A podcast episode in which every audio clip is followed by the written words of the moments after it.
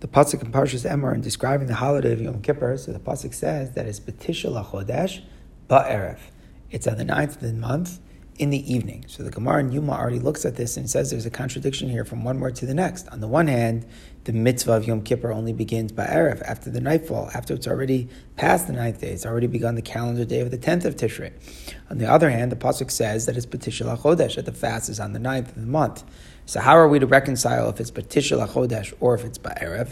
So the Gemara answers that we learn from here that even though the mitzvah of Yom Kippur itself is only on the 10th of the month, but we are commanded to start Yom Kippur early, to extend from the Kedusha of Yom Kippur and bring it all the way to the ninth day of the month and have the fast start when it's still the ninth day. So that's the resolution. Through the power of adding to Yom Kippur, it's Betisha Lachodesh.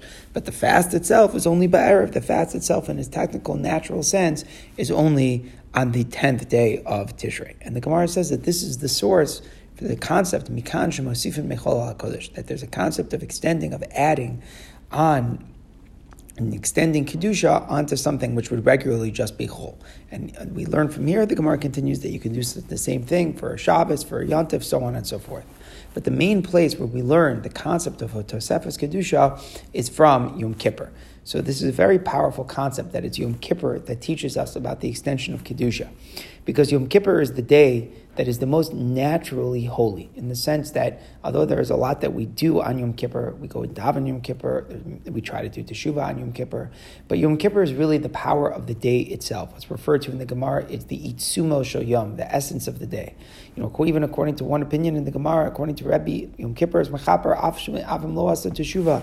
Yom Kippur is effective even for someone who didn't, didn't do teshuvah at all. As long as they believe in the power of the day, the day itself it somehow has this ability to atone. And even though we paskin like the other opinion, like the Rabbanon, that one has to do teshuvah, that doesn't mean that the mitzvah of the day is to do teshuvah. It means that without teshuvah, then the day can't take effect but it can't have its magical powers of atonement. But the bottom line is, is that it's the day itself.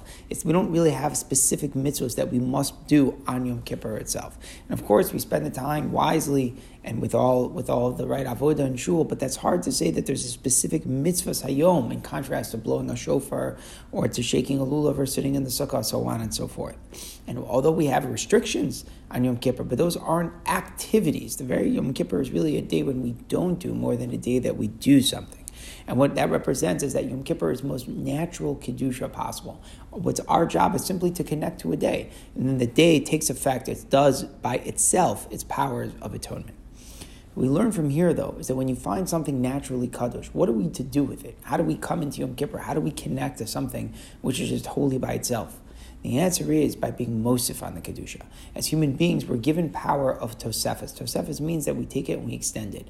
We, we apply it to a place where it's not natural. We take something that's amazing and we think about it and say, how can this make an impact on the whole? How can this change something that's not naturally holy? And that is, in a sense, what the purpose of kedusha is. Kedusha isn't just to stand for itself, to be a holy day for a person to be elevated to be an, an angel one day of the year.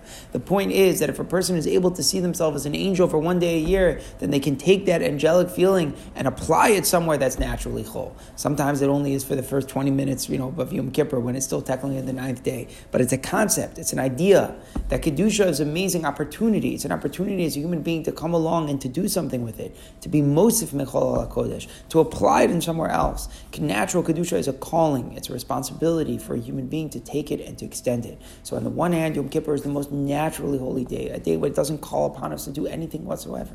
On the other hand, Yom Kippur is the day that's a machayev, it's an obligation upon us to change other things, to take the Kedusha and apply it somewhere else. Mikan shemosifin mechol al HaKodesh.